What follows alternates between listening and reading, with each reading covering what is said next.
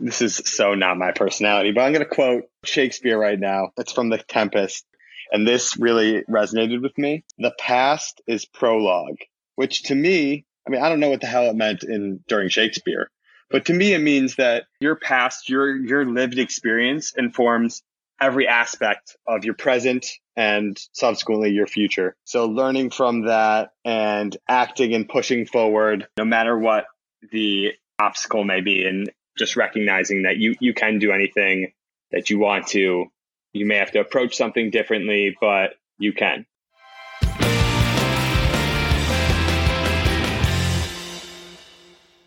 That's David Jivotowski. With three years of med school already under his belt, David is currently in his MBA year of an MD MBA program at New York University. He's also a brain injury survivor. Today, you'll hear that part of his story. It's an incredible one. David has been an inspiration to me in my own brain injury recovery, and I've invited him on to share his insights into resilience, both in life and in school. On today's episode, David will share his traumatic brain injury, or TBI, story. We will then discuss the importance of knowing when to ask for help, how to adapt your learning style through trial and error, and some of the lessons he's learned through his recovery.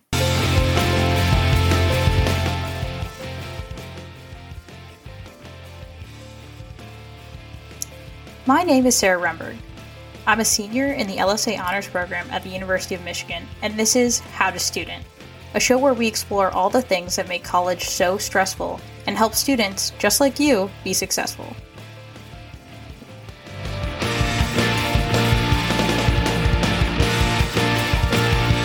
Tell me about your your TBI story. Life was all going swimmingly. Uh, I like to, when I talk about it, I like to say that I was just invincible. I thought I was invincible, which I feel like most people in this age group, I was 23, 24, um, kind of carry themselves that way, which is great because it's protecting most people from the reality of the world. But I was living in this invincibility complex I was two months into my second year of medical school. I was hanging out with my friends. I, you know, still studying to become a doctor, but go- going out on the weekends and having a great time traveling, going to concerts. But I went for a bike ride one Sunday. I was really excited. I was like, no studying that day. I'm just going to take advantage of it and I'm going to go for a nice uh, bike ride. The sun was shining. It was awesome. And then that was the last thing that I remember. The next thing that I kind of remember is indistinct because I was heavily sedated and on many, many drugs. I was in the hospital. People ask me all the time, what, what was the first thing you remember? And I don't, I don't have one memory, but I do have many, many early memories of being in the hospital, being disoriented and having apparently people told me many, many times had to explain what happened to me that I was hit by a car while while biking across Manhattan without a helmet, which is not a smart idea, kids. No one thinks it's going to happen to you. Like, I'm not, I'm, why would I wear a helmet? Like, it's annoying. I don't look as cool. Uh, like, there's all, all these factors that are playing into it. And it, you just think, well, nothing's going to happen to me. I'm fine. And that's just not the case because every once in a million, you end up in the intensive care unit getting brain surgery uh, on the brink of death. I'll just wear the helmet from now on. Learn my lesson. Sort of describe, if you can, just sort of what those first couple months in, in rehabilitation look like. I was in a coma for several weeks. I lost the ability to walk, to talk, and to eat because I was also intubated. I had to relearn how to do all those things. The walking came very slowly. You know, they put a bed alarm to make sure you don't try to leave the bed. You have to walk with a nurse at all times until you graduate and get some special status to walk alone, which is a thrilling experience when you're in your mid 20s and you have to be babysat at all times. Did you get a nice um, neon uh, neon hold belt, like the neon thing that they put around your waist? I did not, but that oh. sounds super cool. I wish yep. I did. The talking came pretty quickly. That was like once I had woken up in the ICU before I had re- gone to rehab. I had, they had to slowly wean me from being intubated with a tube down my throat to taking that out to putting a trach tracheostomy in to to then transitioning that to a speaking valve so I could practice speaking, speech therapy, all the occupational therapy, physical therapy, all that kind of stuff. So everything kind of slowly came back, but you have this intensive therapy for mm-hmm. when you're inpatient rehab for at least three hours a day. And then outpatient, I had each session at least, I think for twice a week for some of them in the beginning. And then slowly they decrease it and decrease it and decrease it until they think you're okay. When I first got hurt, there was a disconnect between what I thought I could do and what I could actually do. At first, I thought I would hop right back into sports, school, and the rest of my life, despite not being able to read or even stand for longer than a few minutes. When I did try going back to school, I struggled. I completely lost my self confidence. I had to learn to be patient with myself and navigate my new world. I wanted to see if David experienced the same thing. So, one of my first memories was in the in, in the ICU and I remember my my dean came all the time and she was there and I was I was telling everyone, you know, like I'm I'm just to hop right back in. I'm to I'd missed about a, a month at that point. I was like and which equates to two tests. So I was saying, I'll just watch all the recorded lectures, I'll catch up, I'll study and I'll take the test and I'll be back. And I'm just going to hop right back in. I remember the dean looking at me and being like, David, like, okay, like, let's just take it one step at a time, which looking back means you crazy. Like you're straight up crazy that you think that you can, you have the ability to do that. Um, the, the other thing that, you know, you asked me about rehab in the months after, so you have to relearn to walk and to talk and to eat. But like the, the major thing is to relearn how to think and to retrain your brain how to learn and how to retain information and how to apply that knowledge to navigate your environment again, all over. So, what was the hardest part of recovering? The hardest part for me is that it just doesn't ever end. I feel like I've learned that trauma sticks with you. It's it's kind of this undertone to my whole life.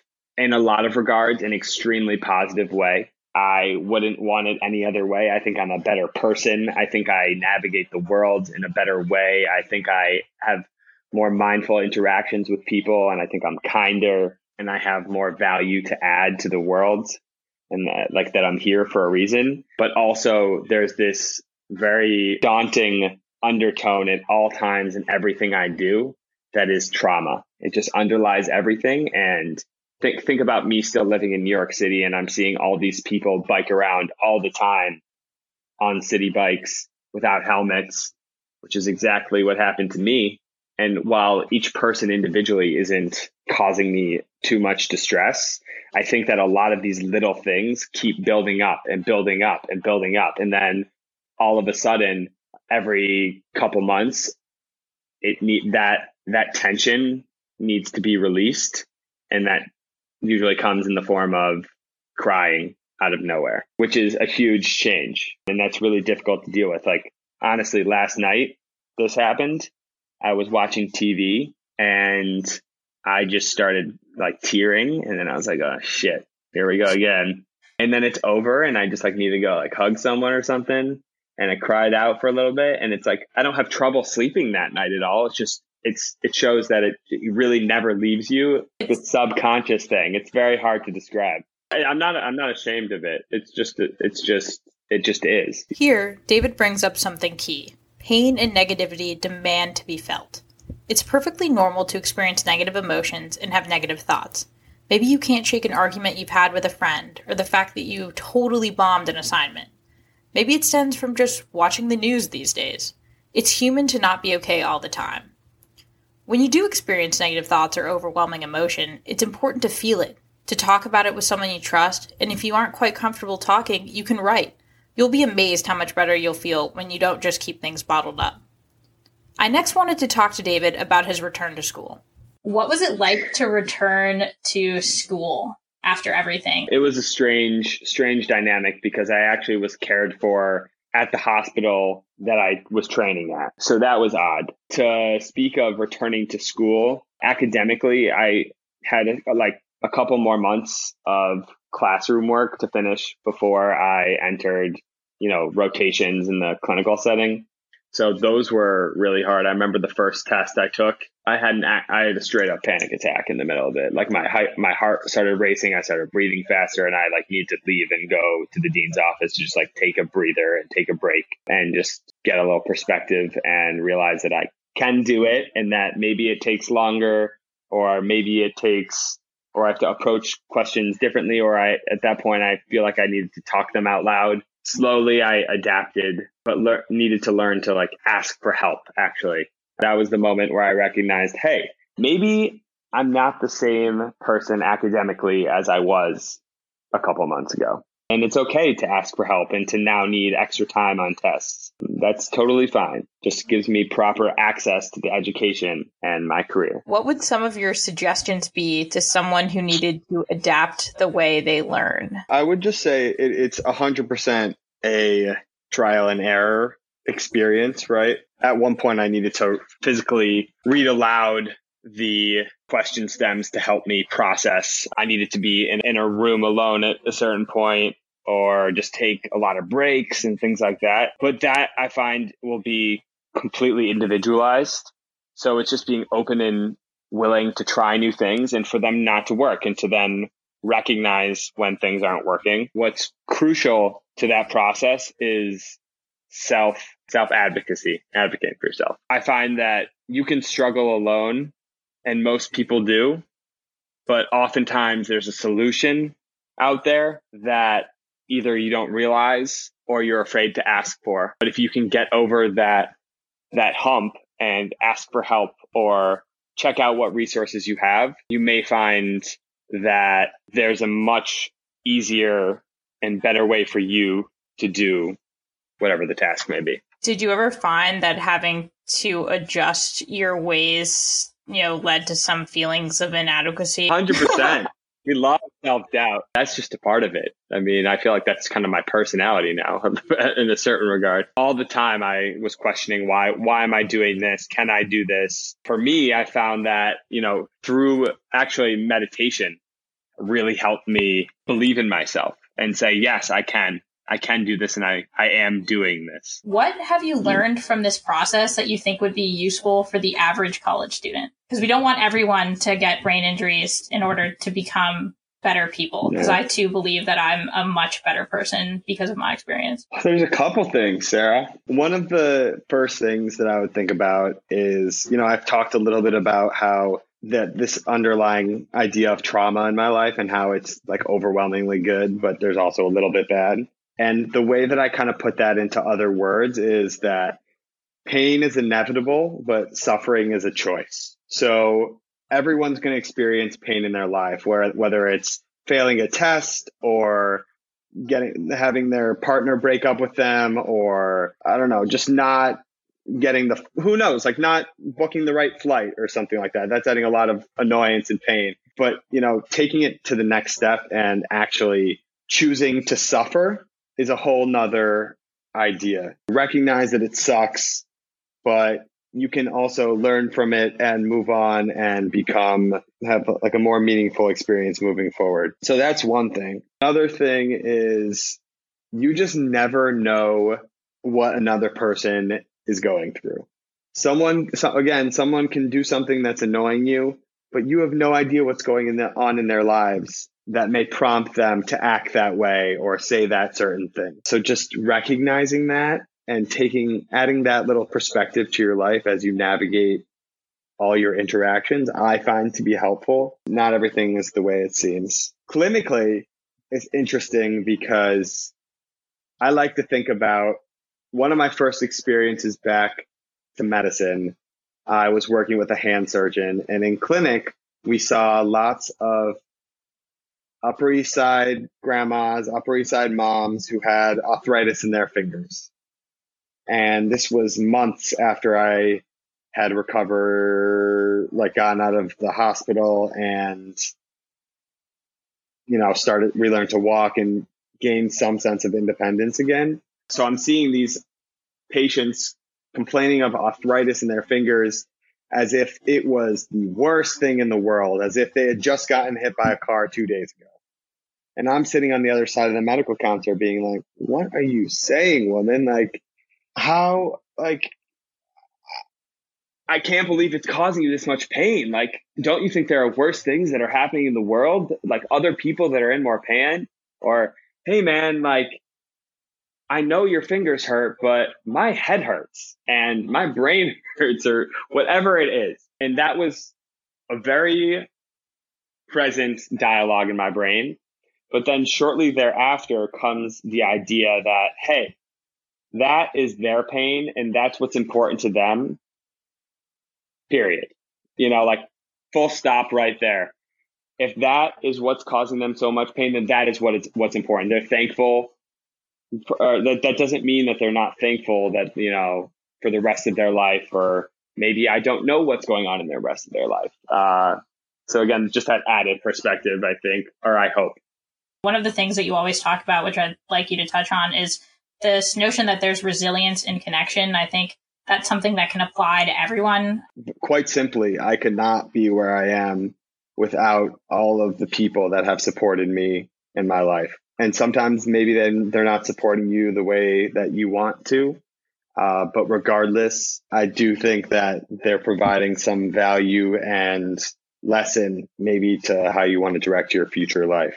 You know, whether it was my family who was there consistently after my accident or my friends that were reaching out to me. You know, they fundraise money for my parents and things like that.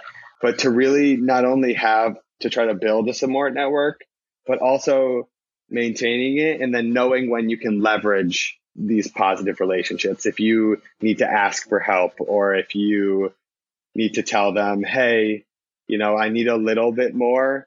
Like, hey, I'm not okay. Is it okay if I wake you up in the middle of the night to just like for a hug or something like that. You know, that's okay.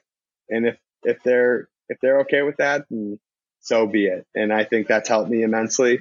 Just asking and being honest with the people in my life and asking for help when I need it. Because lots of times I know my friends, I feel like they assume that everything's just back to normal, that I'm the same person that I was three years ago but that simply isn't the case because neither are they. I met David through Love Your Brain, which is an amazing organization that supports people affected by TBI.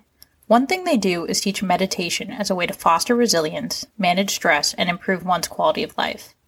Adding mindfulness and meditation to my life has been a game changer. I wish I had known about it earlier. In any situation where I feel overwhelmed, I can return to my breath and find calm. Mindfulness looks different for everyone, so I asked David to share his take. So Love Your Brain taught me about mindfulness and meditation. I used to, if you asked me pre injury about like yoga, meditation stuff, I would have said it was the biggest bullshit ever. I never believed in any of it. I didn't have the patience with it. My mind was racing too much. But now I could not be more of a support. There was a time where I try to like one month per year meditate every night, but I'll usually do it on an as needed basis for me personally to calm my mind and really just focus on being present. Usually in times of stress, it really helps me just clear my mind. It helps me go to bed. So that's why I do it at night. By now, you probably think David is pretty awesome. And he is, but you're about to hear just how incredible and resilient he can be. why don't you tell me about the marathon and the, the crazy plan of yours? Oh, Jesus. Okay. so I was in reha- inpatient rehab. I went back home from New York City to Rochester so my parents could be closer to home and I could be closer to my extended family. And I I remember my uncle coming to visit me and he was leaving. He was saying goodbye because he would he was going to New York for a week because he was going to run the New York City Marathon. Uh, he was going he was going David next next year. You know you're joining me. It's going to be me and you. I go. Okay, sure, Uncle Eli. Like, like I'm at this point, I can't walk alone on without a nurse. I have an alarm on my bed, and I can't get out without it beeping like crazy and having ten nurses rush down. I'm like, okay, like, sure. You know, fast forward a couple months, I was in Florida with my mother and I was like checking my email one night and I got like a, I got one of my emails saying, congratulations, you are accepted to the 2018 New York City Marathon. And I just laughed. I just could not stop laughing. And my mom was like, what is going on in there? and I told her and I was like, okay, I guess I'm doing this now.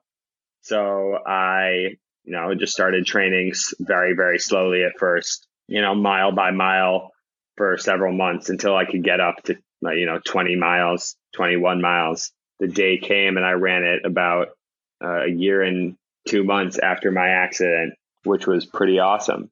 It was a really cool experience. But just one quick story from the marathon. You know, I was really pushing it. I was really booking it. Seven, seven minute, 15 second miles for like 20 miles. And then I was like, okay, by 20 miles, I started slow down to like eight, eight and a half minutes for like four miles. And then it hit mile 24 and I start feeling a little woozy. I'm like, shit. At this point, I'm hyper aware of my, my, my health, of course, after the accident. You become hyper aware of everything. I'm like, I don't, I'm so close. I'm two miles from the damn finish line and I feel like I need to slow down more. So I slow down a little bit more. I slow down. I, I finally get, get to the point where I'm still dizzy and I need to walk, feel like I have to walk a couple steps. And then I actually kind of lost my footing. So I was so dizzy and fell a little bit into the, the sidelines of people. They're like, yo, you need to go to the medical tent. There's one right up there. So they walked me there and I sat there for 30 minutes, which was really upsetting at the time. But, you know, who cares? Uh, I took a 30 minute break, but finished, finished strong. But yeah, I did that. That was pretty wild. Never doing that ever again. and I think there's a lesson to be said for knowing when it's okay to take a break, to take a pause, and that that story is still an incredible success story, mm-hmm. regardless of, you know, taking a little bit longer time to cross the finish line. And now, the question I ask all of my guests What would you tell your freshman year college self? Oh, Jesus. Wear a helmet.